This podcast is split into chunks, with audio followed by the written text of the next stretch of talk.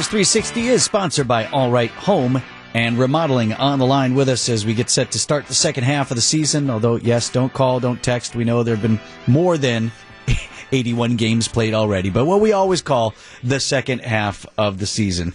Uh, we've got Brewers President of Baseball Operations, David Stearns, with us as our guest. David, how much and uh, for whom have you wagered Juan Soto in the trade that you're going to get for the Brewers here? Go, go ahead. Go ahead with your answer. I, I, I was I was wondering what the lead question was going to be here post All Star break, two weeks for the trade deadline.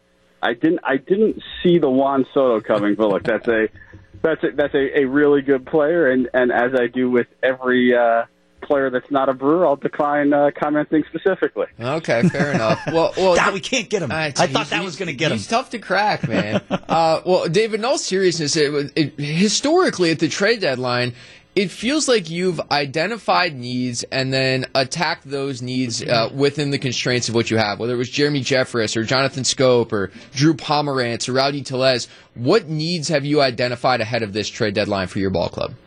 You know, I think I think this deadline may be a little bit um, more unique than ones we've seen in the past, where we don't see um, a glaring need on our team. We think we're a relatively well-rounded team. Uh, with that said, we also don't have a perfect segment of our team. So I think as as we sit here today, about two weeks out, what we're going to do is evaluate the market in its entirety, um, see if there are fits, and and recognize that uh, we we have roster flexibility and roster um, ability to improve our roster really in any segment. So we're we're not going to uh, get laser focused on one aspect of the team. We're probably going to look at every available mechanism to to improve our ball club if we can. David, what's a, what excites you about the group of players you brought in through the entry draft?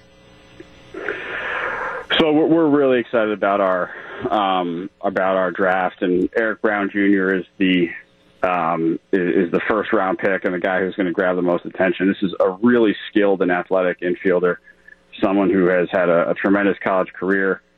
Um, we think he fits very well into our system. He puts the ball in play. He hits the ball hard. Those are two very good characteristics to to create a foundation. So we're excited to to bring him in.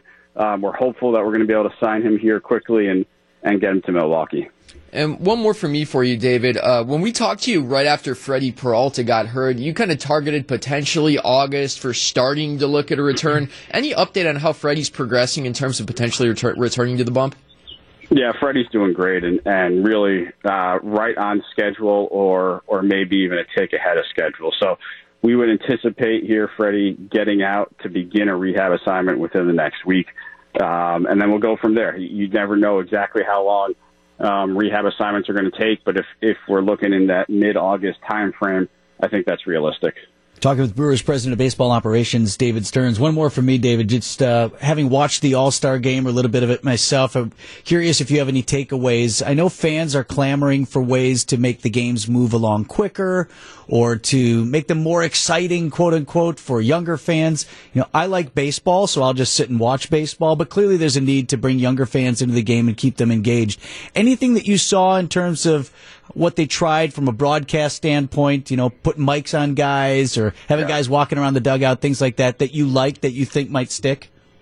So, what, what the feedback I've heard from fans, and ultimately we're doing this for fans, uh, and the feedback I have I have heard is that the in-game player access uh, is a big treat, and and the more players can get to know the excuse me, the more fans can get to know the personalities of players during the game, hear what they're thinking about in competition, um, that they really enjoy that. And so I, I thought that was executed pretty well um, during the game.